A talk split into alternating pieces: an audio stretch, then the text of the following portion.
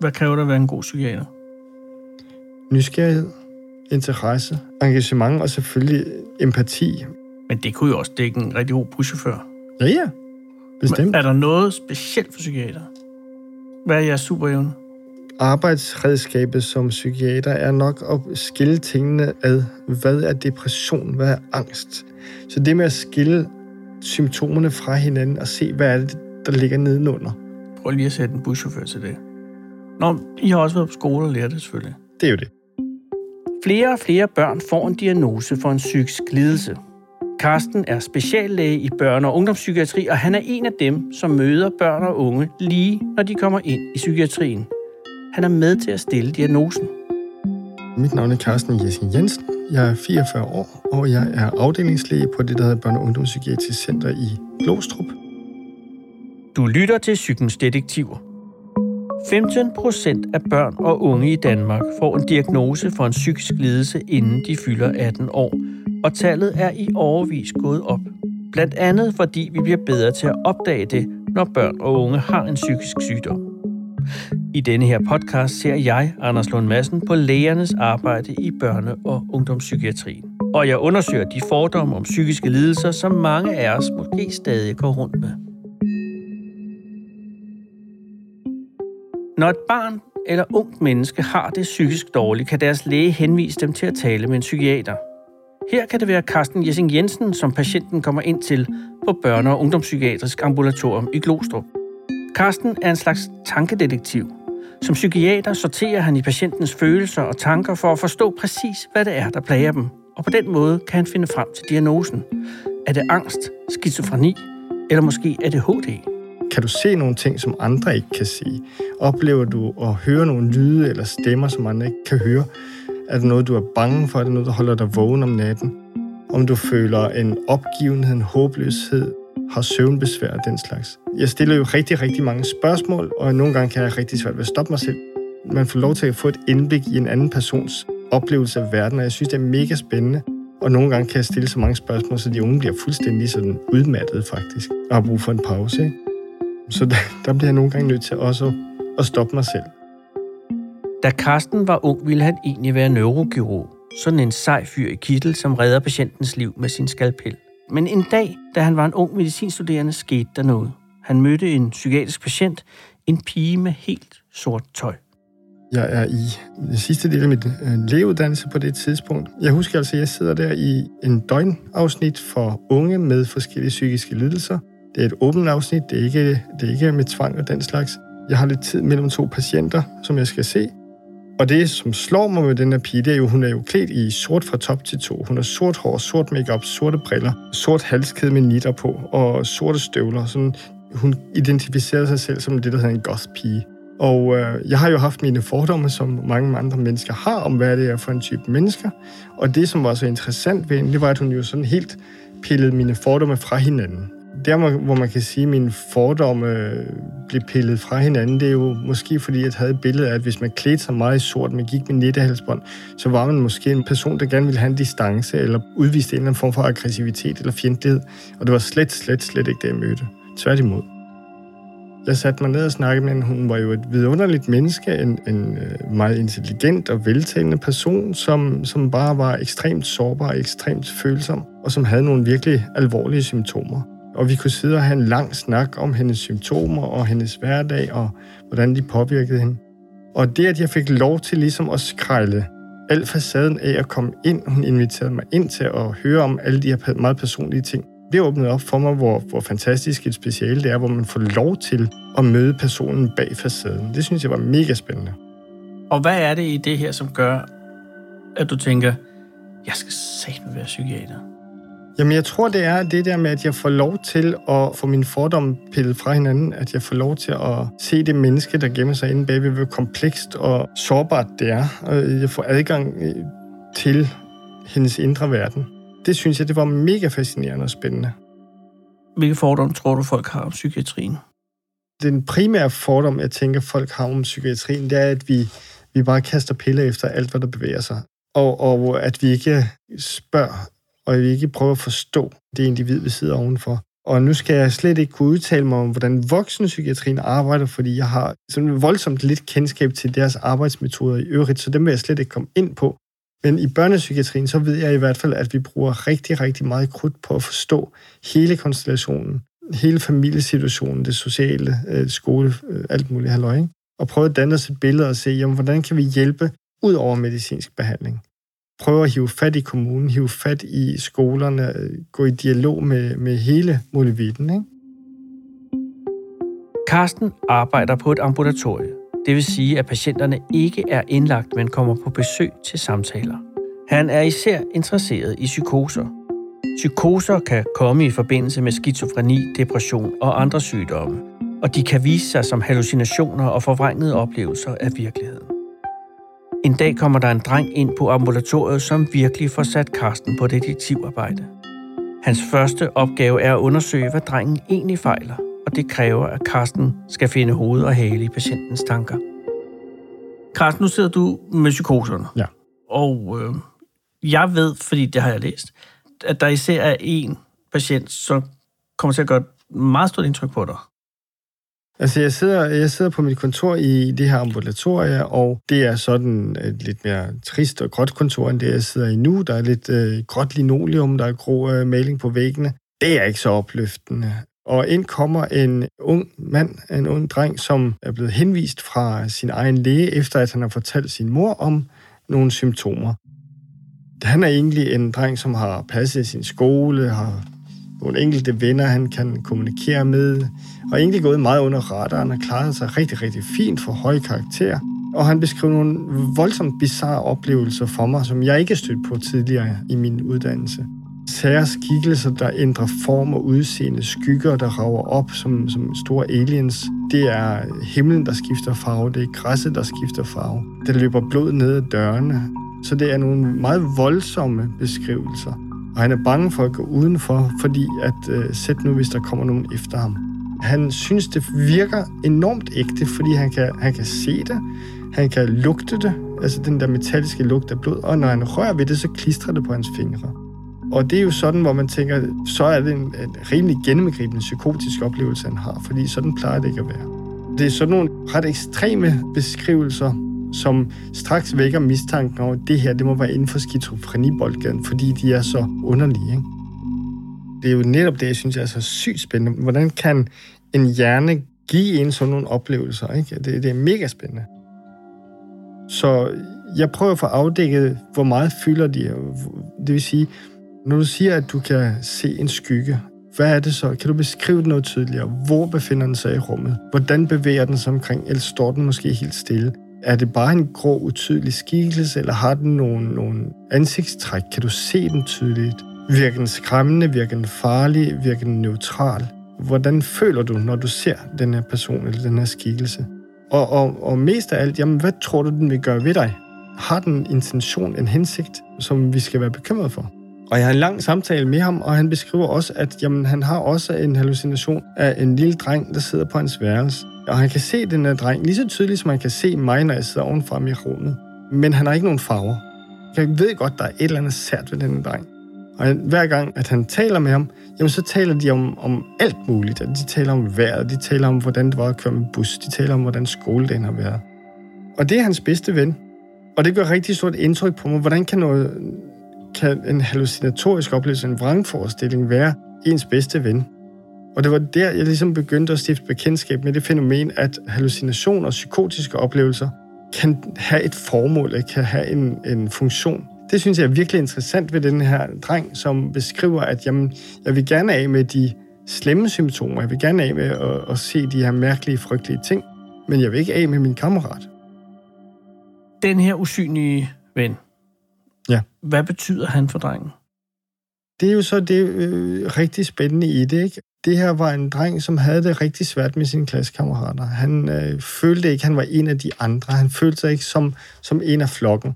Han havde tilbragt rigtig meget af sin skoletid med at sidde for sig selv og, og fifles med sine egne ting, mens de andre havde det sjovt sammen. Så her var en dreng, der var rigtig, rigtig ensom. Og det, som hans usynlige, eller synlige, men for os andre usynlige kammerat, gav ham, det var jo en, en, et ophør i ensomheden at øh, det udfyldte et rum, en funktion for ham, at kunne have en ven, en man snakkede med om tingene. Ikke? Og det er faktisk noget, jeg ser relativt ofte blandt vores psykotiske patienter, at hvis de for eksempel har en stemme, der siger frygtelige ting, der siger, du dur ikke til noget, du, du er værdiløs, der er ikke nogen, der kan lide dig, du skal skade dig selv, fordi at du fortjener ikke bedre. Når vi så giver dem medicin, og stemmen forsvinder, så føler de ensomhed. Fordi at der, der mangler ligesom det der samvær, som, som de så havde, selvom det var skadeligt for dem. Så øh, det er vigtigt at se på psykotiske symptomer og spørge sig selv, tjener de en eller anden funktion, og i givet fald hvilken. Og er det derfor, det er vigtigt for dig at finde ud af præcis, hvad det er, at han hører og ser den her dreng? Ja, det er det.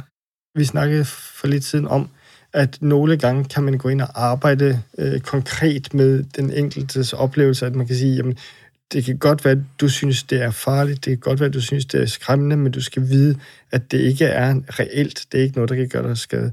Og jo mere man kommer hele vejen rundt om symptomerne, des nemmere bliver der at arbejde på den her måde. Hvad kan der ske, hvis ikke du øh, får fundet frem til den rigtige diagnose og kommer i gang med en eller anden form for behandling? Hvad sker der så?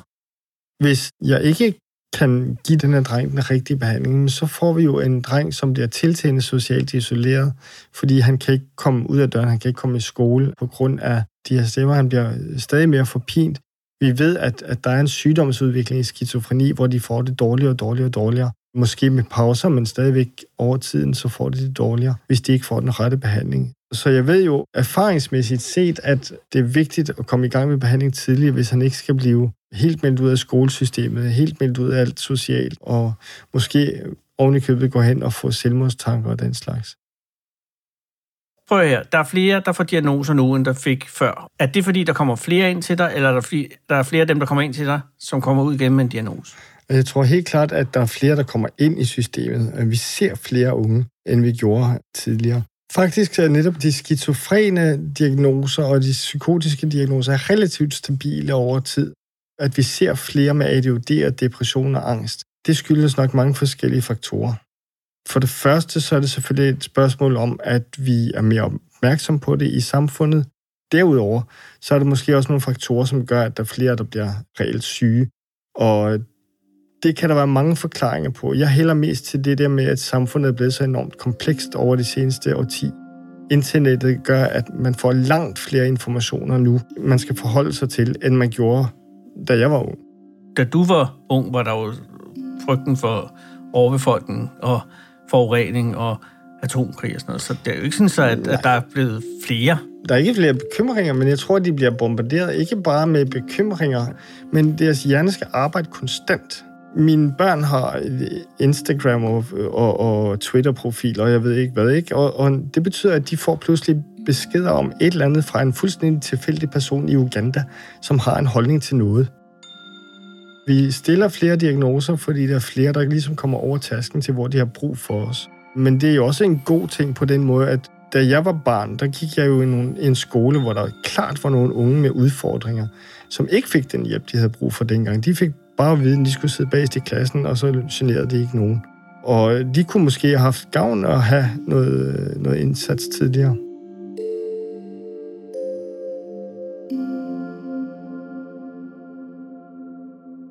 Men du drømte jo selv om at blive sådan en slags øh, kirurg, da du var helt ung, ikke? Jo, det er rigtigt. Fordi jeg synes, det der med at skulle pille i en hjerne og se, hvad der så sker, det var mega spændende. Og jeg synes jo, at hjernen stadig var ikke ekstremt interessant. Prøv lige at beskrive det her billede, folk har af sådan en superheltelæge-agtig type. Jamen, vi har sådan et, et godt ordsprog, der hedder Gud, konge og lægestand. Og det synes jeg er et fantastisk ordsprog, som jeg så på indersiden af toiletvæg nede i Panum, der jeg studerede.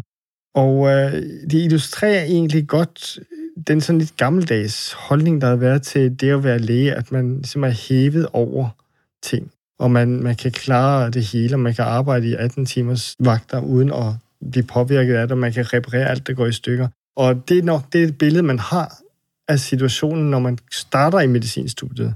At sådan bliver jeg, ikke? Og det får man sådan rimelig grundigt pillet fra sig i løbet af karrieren. Og hvordan er dit billede af din af selv som læge i forhold til det? Mit billede af mig selv som læge er, at jeg går ind og prøver at hjælpe og støtte nogle familier, der har det svært. Og jeg vil sige, det man skal være indstillet på, hvis man vælger det her speciale, det er jo, at det er de små forskelle, man skal satse på. Det der med, at du ikke kan sætte hak ved en patient, øh, men at du altid sender vedkommende videre og aldrig helt ved, hvad det ender med. Ofte i hvert fald. Ikke altid. Der er, der er nogen, der bliver helbredt, men det er bare ikke så tit. Og det er sjældent lige, mens du har dem, tænker jeg, ja. fordi så er de jo videre, ikke? Men jeg tænker bare, er det, er det noget, man lærer at leve med, eller er det altid en ærgelse? Det, det tror jeg er noget, man lærer at leve med, fordi man kan sige, at en ting er, selvom du får hjulpet dem rigtig godt på vej, selv hvis du er heldig, at, at det her er en patient, som får det meget bedre. Så det, man ikke kan pille fra ens patienter her, det er den underliggende sårbarhed, skrøbeligheden i individet. Hvis du har en fyr, der har været oppe og stå på slalom, og som vælter og brækker benet, der er ikke nogen underliggende svaghed i ham, øh, som persisterer, som det er ved med at være der. Øh, måske dum dristighed som det eneste. Ikke? Men, men alle mine patienter, de har en eller anden form for sårbarhed, som de kommer til at skulle lære at arbejde med resten af livet. Så det tror jeg er, er det, der gør det sværest at slippe dem. Hvilken behandlingsplan lægger du i første omgang for den her dreng? Jeg havde hele tiden tænkt, at vi skal have noget medicin i den her dreng. Vi skal behandle ham medicinsk for at få reduceret de her symptomer. Det gør man tit, når det drejer sig om psykoser, fordi at før du får behandlet dem medicinsk, så kan det være rigtig svært at arbejde med dem ud fra sådan terapeutiske principper. Så det var egentlig min plan, men den måtte jeg nu lige lægge på hylden. Efter det første møde med drengen lægger Karsten en plan for behandlingen. Næste gang drengen kommer til konsultation, forklarer Karsten, at han vil begynde med at give ham noget medicin. Det, der sker, er jo, at han kommer ind til en tilbagemeldingssamtale sammen med sine forældre. En tilbagemeldingssamtale er der, hvor man ligesom riser op, jamen, hvad er det for en plan, vi har lagt her i ambulatoriet. Jeg præsenterer det for ham og fortæller, at jamen, jeg håber, at den medicinske behandling vil gøre, at du ikke længere ser de ting, du ser, ikke længere hører de ting, du hører, som er så skræmmende og ubehagelige for dig. Men drengen er blevet enig med sin fiktive ven om, at han ikke vil have medicin. Og så siger han, jamen, jeg har tænkt meget over det her med behandling, og jeg vil jo rigtig gerne, som sagt, af med de her stemmer, men, men min kammerat, han bliver altså virkelig, virkelig sur over, at du ville tage ham fra mig. Jeg vil ikke have, at du fjerner min bedste ven. Så den er jeg ikke med på. Så min behandlingsplan, den kan jeg ikke bruge til noget. Så jeg må tænke om og finde en anden strategi. Fordi at hvis øh, du iværksætter en psykotisk behandling, så forsvinder kammeraten. Så forsvinder kammeraten, og så sker der jo også det, at min alliance med drengen forsvinder. Behandlingsalliancen handler om, at man skal ligesom være enige om, hvad er det, vi skal nå frem til, hvordan skal vi gøre det, og så tage den her rejse sammen. Og hvis jeg ikke kan få en god alliance med min patient, så kan jeg også droppe at behandle ham, fordi så, så vil han ikke tage medicin, og han vil ikke høre på, hvad jeg siger, og så er vi lige vidt. I stedet for at give medicin, går Karsten i gang med at lære drengen om hans symptomer. På den måde bliver drengen mindre og mindre bange for de uhyggelige hallucinationer, han ser og oplever. Det betyder, hvor man går ind og fortæller rigtig meget om diagnosen, om symptomerne, og jamen, lærer dem, hvad betyder det her alt sammen for noget? Hvor kommer det fra? Og hvad er det for muligheder for at behandle det? Og vi har fem sessioner. Han tager rigtig godt imod det. Han lytter rigtig meget. Han er en meget intelligent dreng, meget veltalende. Hvad, undskyld, men hvad siger du der rent praktisk? Jamen, jeg siger til ham, jeg ved godt, at de der hallucinationer, de der skygger, du ser, og de der skikkelser, du ser, selvfølgelig kommer de frygtelige for dig og generer, når du bliver bange. Men du skal vide, at det er altså noget, som din hjerne danner det her billede. Og du skal huske at sige til dig selv, er det her rigtigt, eller er det ikke rigtigt? Og med den øvelse i baghånden, så kan du så lære at øh, sige til dig selv, jamen, jeg ved det ikke virkeligt, det er ikke noget, jeg behøver at være bange for, det er ikke noget, der behøver at påvirke mig. Men for ham her, så, så var det en god strategi. Han kunne godt træne sig selv i at sige, jamen jeg ved godt, det er ikke virkeligt, selvom det føles meget virkeligt for mig. I løbet af fem terapisessions hos Karsten får drengen det så meget bedre, at han slet ikke behøver at få medicin. På det tidspunkt, hvor han blev overtaget af psykoseteamet, så var vurderingen, at, at der ikke er behov for medicinsk behandling lige nu. Wow. På fem sessions? Ja, og det er jo ikke fordi, at... at det er fordi, du er en god psykiater. Jeg vil hellere sige, at det er fordi, at den metode fungerede på ham. Så når han er ude i blandt andre mennesker, og han ser de her frygtelige ting og sager, så, så kan han sige til sig selv, jeg ved godt, det ikke er virkeligt. Jeg ved, det ikke er noget, der kan skade mig.